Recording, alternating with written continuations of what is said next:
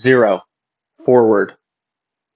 Cryptocurrent exists if secrecy has a trend.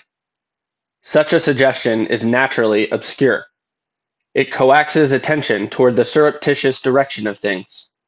Crypto is simultaneously the topic and the retraction of the topic.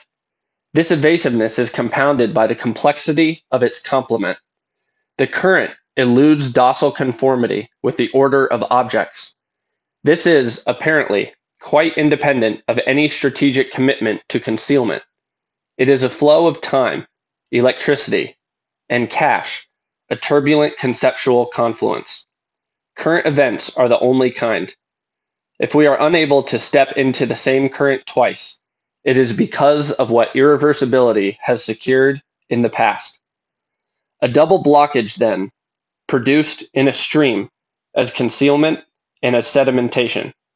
Subsequently, everything we have to say here is already over, but unseen.